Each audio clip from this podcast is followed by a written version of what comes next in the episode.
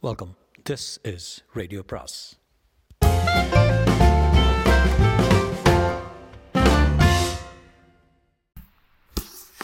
அனைவருக்கும் முன்பு வணக்கம். சுஜாதாவின் சிறுகதை என்று. சிறுகதையின் பெயர் அப்பாவின் ஆஸ்டன். அப்பாவின் ஆஸ்டன். சுதந்திரம் வந்த புதுசு. நான் ஸ்ரீரங்கத்தில் இருந்தபோது ஒரு முறை அம்மா எழுதியிருந்த கார்டில் ஒரே ஒரு வரி. வரி அப்பா கார் வாங்கியிருக்கிறார் என்றது. அம்மா அப்படி ஒன்றும் பெண் எழுத்தாளர் இல்லைதான். அவள் எழுதும் கடிதங்களில் இலக்கிய நயமும் மறுமலர்ச்சியும் சமுதாய முன்னேற்ற சங்கதிகளும் கிடையாதுதான். எண்ணெய் தேய்த்துக் கொள்வது நன்றாக படிப்பது பங்குனி உத்திரம் இப்படித்தான் எழுதுவாள். இருந்தாலும் ஒரு மத்திய வர்க்க குடும்பத்தில் முதல் முறையாக கார் வாங்குவது என்பது சரித்திரத்திற்குரிய சம்பவம். இதை ஒரே ஒரு வரியில் எழுதுவதா? அது என்ன மாடல் என்ன கலர் என்ன விலை? அடுத்த கடிதத்தில் கூட நீ லீவுக்கு வரும்போது விவரங்கள் தெரிய வரும் என்று தான் எழுதியிருந்தாள். எனக்கு மர்மமாக இருந்தது. அந்த காரில் ஏதோ ஒரு குறை ஒரு தப்பு தொடை அருகில் ஏதோ ஒரு மச்சம் இருக்க வேண்டும் என்று தோன்ற அதை பார்க்கும் ஆர்வம் அதிகரித்து குவார்டர்லி பரீட்சை முடிந்த கையோடு துரித ரயில் பிடித்து சென்னை வந்தேன். திருவல்லிக்கேணி கோடித்தெருவில் கம்பி போட்ட எங்கள் வீட்டு வாசலில் புது கார் நின்று கொண்டிருக்கும் என்று எதிர்பார்த்தேன். சுந்தரராஜ மாமா தான் விசிறிக்காம்பால் முதுகை சொரிந்து கொண்டு நின்று கொண்டு உங்கள் அப்பா கார் வாங்கியிருக்கானே? என்றார் ரகத்தாளமாக. நீண்ட திண்ணையும் இருட்டான நடையும் சலவைக்கல் பதித்த தாழ்வாரத்தையும் அதற்கு சம்பந்தமே இல்லாத கையடி பம்பையும் நெட்டி மாலை போட்ட வேணுகோபால் நாயுடு வீட்டுக்காரர் படத்தையும் கடந்து சென்று அம்மாவை சந்தித்தேன். வா வந்தியா ஏன் மாறலாம் பின்னி கிடக்கு? இருக்கட்டும்மா கார் எங்க? அப்பா வாங்கின காரு. ஷெட்டுக்குள்ளே இருக்க பல் தேய்ச்சி காஃபி சாப்பிட்டுட்டு போய் பாரு. போய் பாருவின் தொனி தப்பாக இருந்தது. மாடி அறைக்கு போய் வத்சலாவை எழுப்பினேன்.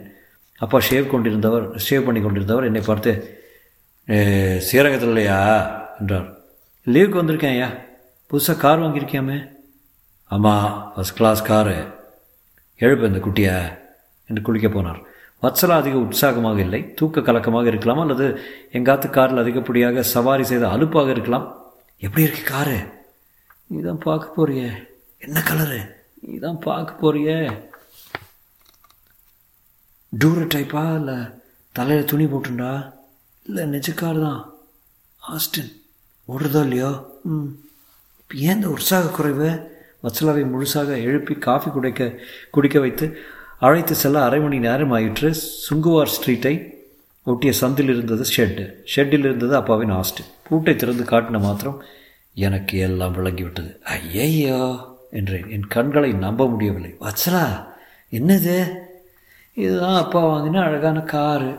இது என்ன கலரு? அப்பாவை கேட்கலையா கேமஃப்ளாஜ் கலரா இந்த மாதிரி கலர் உள்ள காரு மெட்ராஸில் இது ஒன்று தானா நான் அதை மறுபடி பார்த்தேன். நாய் கொண்டு கொண்டு போட்ட வஸ்துவை போல பார்த்தேன். வாய் மூடவில்லை. பேபி ஆஸ்டின் என்று சொல்கிறார்களே அதற்கடுத்த ஏ டென் மாடல் நாலு பேர் முழங்கால் அடிக்காமல் உட்கார முடியும். கதவு கதவு எல்லாம் சரியாக தான் இருந்தது. ஆனால் இந்த கலர் அதை காக்கி என்று சொல்வதா அழுக்கு பச்சை என்பதா பாசி கலர் என்பதா பழுப்பு என்பதா கழுதை கலர் என்பதா சரியாக அதன் வண்ணத்தை விவரிக்க புறநாற்று புறநானூற்றிலிருந்து இன்று வரை சரியாக தமிழ் வார்த்தை கிடைக்கவில்லை. ஒரு காருக்கு உடம்பு என்ன கலர் வேண்டுமானாலும் இருந்துவிட்டு போகட்டும். ஆனால் கதவு கைப்பிடி பம்பர் பானட் மேல் மேல் உள்ள பிடி டயர் மற்ற இதெல்லாம் பளபளப்பாக இருக்க வேண்டாமா? இல்லை எங்கள் காரில் அவைகளும் அதே அயோமயமான வேறு வார்த்தையற்ற. பாசிப்பச்சை சந்த சந்தேகோஸ்தபமான சாக்கடையில் ஒட்டுமொத்தமாக நனைந்து வெளிவந்த ஜிம்மி நாய் போல இருந்தது. இந்த மாதிரி கார்லாம் கூட இருக்கா வச்சலா? அப்பாவுக்கு இதுதான் ஆகப்பட்டது. மிலிட்ரி காராம் சண்டை முடிச்சு முடிஞ்சு முடிஞ்சு போச்சுன்னு விற்கிறாளாம் என்று அதன் டயரில் உதைத்தான். பெயிண்ட்டை மாற்றிட்டா ஷோக்கா போயிடும். பெயிண்ட்டை மாற்றுறதா அப்பாவா? என்று என்னை ஏளனமாக பார்த்தாள். சாலை வழியாக நடந்து கொண்டிருந்த பால்காரரின் வைக்கோல் கன்றுக்குட்டியை துரத்தி சென்று கொண்டிருந்த ஒரு எருமை நின்று வாசல்யத்துடன் அப்பாவின் ஆஸ்டினை பார்த்தது. வத்சலா அவசரமாக ஷெட்டு கதவை மூடினாள். எல்லா எருமையும் உள்ள வருது. வீட்டுக்கு வீட்டுக்கு திரும்பி வந்தபோது அப்பா எப்படா காரு? என்றார். இம்போர்ட்டட் ஆஸ்டின் தெரியுமா? மீட்டரெல்லாம் ஸ்மித்து.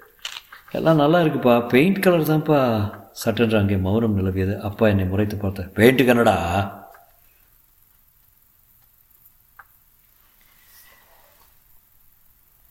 வந்த உடனே சொல்லி கொடுத்தாச்சா அம்மாவும் பொண்ணும்? ஐயா நான் இல்லைப்பா. அவனை தான் சொல்கிறான் பெயிண்ட் நன்னாலன்னு எனக்கு என்னாச்சு? ஃபஸ்ட் கிளாஸ் காருப்பா கலர் தான் ஒரு மாதிரி. நினைக்க முடியாத கலராக இருக்கு. வேறு பெயிண்ட் அடித்து கைப்பிடிக்கலாம் என்னாமல் கொடுத்துட்டா அப்பா அந்த வாக்கியத்தையே விரும்பவில்லை. ஆமாம் என்னாமல் இப்போ இருக்கிறதுக்கு என்ன குறைச்சலாம்? என்ன குறைச்சலாம்னு ஒரு மாதிரி அழுக்க நான் அழுக்க நன்னலப்பா சொல்லிவிட்டேன். அண்ணால் என்ன காரில் ஏறாத? உனக்கு என்ன ரோல்ஸ் ராய்ஸ் தான் வேணுமா? என்று ஆஃபீஸுக்கு புறப்பட்டு சென்றான். அது என்ன கலராக இருந்தால் உனக்கு என்னடா? என்றாள் அம்மா. சரிம்மா சொல்லுமா உனக்கு அந்த கார் பிடிச்சிருக்கா? அப்பாவுக்கு பிடிச்சிருந்தா எனக்கும் பிடிச்சி தானே ஆகணும். இது வரைக்கும் பத்து பதினஞ்சு பேர் சொல்லியாச்சு பெயிண்ட்டை மாற்றுன்னு அப்பாவுக்கு மட்டும்தான் இந்த கலர் பிடிச்சிருக்கேன் போக போக மாறிடுவா பாரு. அப்பப்போ சொல்லிகிட்டே இருக்கணும். விடப்படாது என்றேன். உங்கள் அப்பாவா?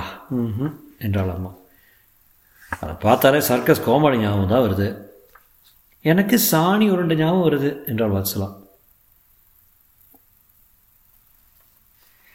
சண்டை நாளில் ஏரோப்ளைன்லேருந்து பார்த்தா தெரியாத மாதிரி பூசியிருக்கலாம். சண்டையெல்லாம் ஆயிடுத்தேம்மா. சாயங்காலம் அப்பா காரில் பைக்ராஃப்ட்ஸ் ரோடு போய் வரலாம் என்றேன். நாங்கள் யாரும் அவ்வளோ சுவாரஸ்யமாக இல்லை. காலதாமதம் பண்ணி இருட்டினப்புறம் கிளம்புமாறு இழுத்தடிக்கலாம் என்று வத்சலா குட்டிக்கூற பவுடரை எட்டு தரம் அப்பிக்கொள்ள நான் எட்டு தரம் தலைவாரி கொண்டேன். ஒரு முறை கொல்லை பக்கம் போய் வந்தேன். இருந்தும் கிளம்பும் போது வெளிச்சம் பாக்கியிருக்கே. எங்கள் ஆஸ்டின் ரோடோர கவர்ச்சி கவர்ச்சியை அப்போதுதான் முழுமையாக உணர்ந்து கொண்டேன். தெருவில் தையற்காரர்களும் கடைக்காரர்களும் தம் தம் கடமைகளை புறக்கணித்து விட்டு எங்கள் காரையை வேடிக்கை பார்த்து கொண்டிருந்தார்கள். சாமராவ் தெருவில் பட்டம் விட்டு விட்டு கொண்டிருந்தவர்கள் எல்லாம் வந்தார்கள். ஜெகன்மோகினி ஆஃபீஸில் அச்சகம் நின்று போய் அத்தனை பேரும் வெளியே வந்து விட்டார்கள்.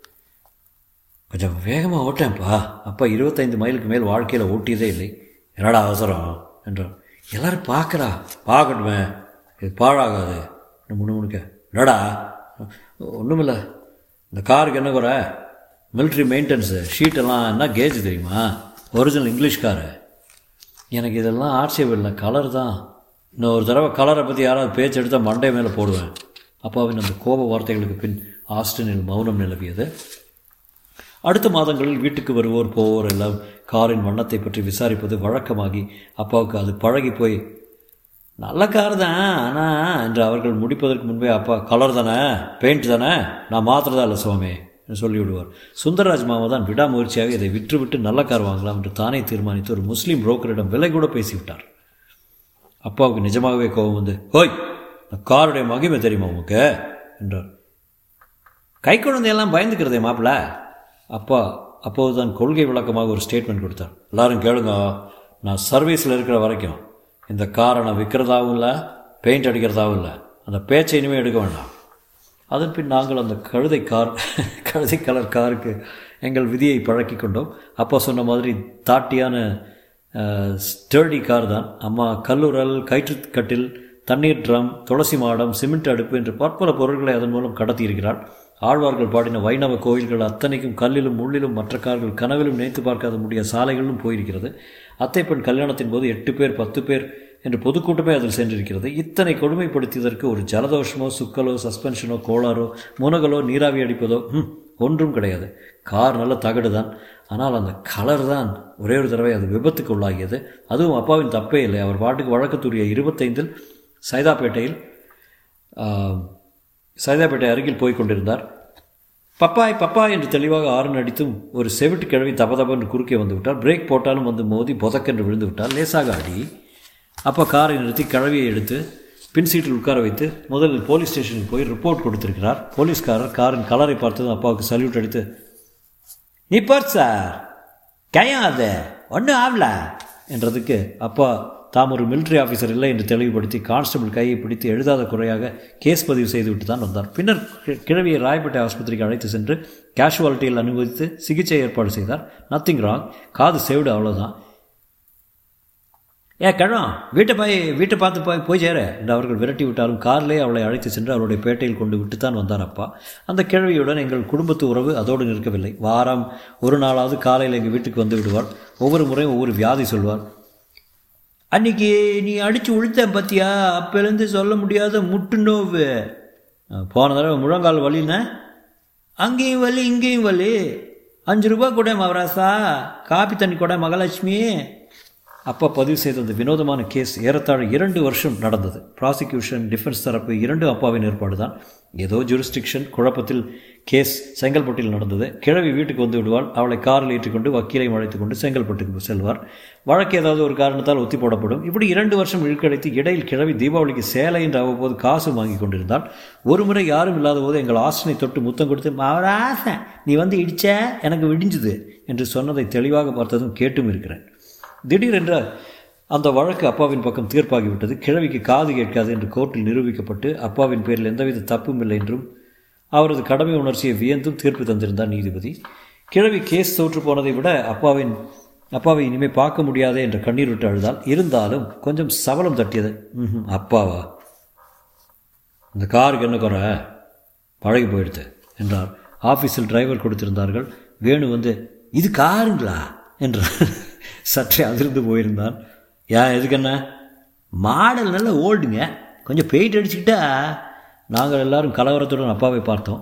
அப்பா கோபம் திட்டின பதுமையாக தபாரு இத்தனை வருஷமாக என்ன எத்தனையோ பேர் பெயிண்ட்டை மாற்றணும் அரிச்சு அரிச்சு எடுத்தாச்சு. நான் மாற்ற மாட்டேன். இன்னொரு தடவை பெயிண்ட் பேச்சை எடுத்தால் ஒன்று ஷிஃப்ட்டு மாற்றிடுவேன் இந்த பெயிண்ட்டுக்கு எனக்கு நல்லா தானே இருக்குது? என்றான் வேணும் ஷிஃப்ட்டில் போவது அத்தனை பயங்கரமாக அதற்காக அதற்கப்புறம் வேணு அந்த பேச்சை எடுக்கவே இல்லை. வேணு திராவிட நாளேடுகள் புத்தகங்கள் எல்லாம் எழுத்து கூட்டி இறைந்து எனக்கும் வச்சலாவுக்கும் படித்து காட்டுவான். வேணு ஆரியமாயை கம்பரசம் போன்ற நூல்கள் எல்லாம் படித்தாலும் வருஷம் மு- ஒரு முறை திருத்தணிக்கு காவடி எடுத்து விடுவான். அப்பா மனசு மாறவே இல்லை. வேலையிலிருந்து ஓய்வு பெறும் வரை அதே ஆஸ்டின் தான் அதே பழுப்பு கலர் தான். எனக்கு பெண் கொடுக்க பேச்சுவார்த்தை நடத்த வந்தவர் ஒருவர் காரை பார்த்து விட்டு ஏதோ நக்கலாக சொல்ல போய் பேச்சுவார்த்தை முறிந்து போயிற்று. ஆனால் ஓய்வு மறுமாதம். அப்பா தன் ஆஸ்டினை விற்று விட்டார் இனிமேல் எதுக்கு காரு? தூரத்து உதவுக்காரர் உறவுக்காரருக்கு ஆயிரத்து சொச்ச ரூபாய்க்கு விற்றுவிட்டார். அதை வாங்கினவர் அன்று மாலையே அருகாமையிலே உள்ள கெராஜில் முதல் காரியமாக பெயிண்டை மாற்றுன்னு கொடுத்து விட்டார் நான் பஸ் ஸ்டாண்டுக்கு போகும்போது ஒரு தகர ஷெட்டின் நிழலில் எங்கள் MSc nine three three one நிறைய சின்ன பசங்கள் குளிப்பாட்டி கல்லால் தேய்த்து அதன் காக்கி பச்சை பெயிண்டை சுரண்டி கொண்டிருந்தது வருத்தமாக இருந்தது. அப்போ வாக் போகிற போது அதை ஆதங்கத்துடன் பார்த்ததாக வத்சலா சொன்னாள். ஒரு மாதத்தில் அது கலர் மாறி மற்ற கார்கள் மாறி போல மாறிவிட்டது. அதன் பின் ஆஸ்டினை நாங்கள் பார்க்கவே இல்லை. வேணு ஒரு தடவை எங்களை பார்க்க வந்திருந்த போது அது திரியும் கைமாறிடுச்சிங்க அந்த ஆளும் வித்துட்டாருங்க என்று சிந்தாதிரிப்பேட்டையில் ஒரு கடையில் அக்க அக்கக்காக பார்த்ததாக சொன்னான். இதெல்லாம் நடந்து இருபத்தைந்து வருஷங்களில் நான் எங்கெங்கோ போய் என்னென்னவோ Zen Bhagavad Gita existentialism doctor Louis Thompson கட்டுரைகள் என்றெல்லாம் படித்தபோது அப்பா ஏன் அந்த காரின் வெளித்தோற்றத்துக்கு கவலையே படவில்லை. ஏன் தாமாகவே செலவு செய்து கேஸ் பதிவு செய்தார் என்பதும் எதற்காக அந்த கிழவின் மெலிதான பிளாக்மெயிலுக்கு அப்பா தம்மை சம்மதத்துடன் ஆட்படுத்தி கொண்டும் அவள் இறக்கும் வரை உதவினார் என்பதும் சரியாக புரிந்தபோது அப்பாவும் இல்லை ஆஸ்டினும் இல்லை முற்றும்.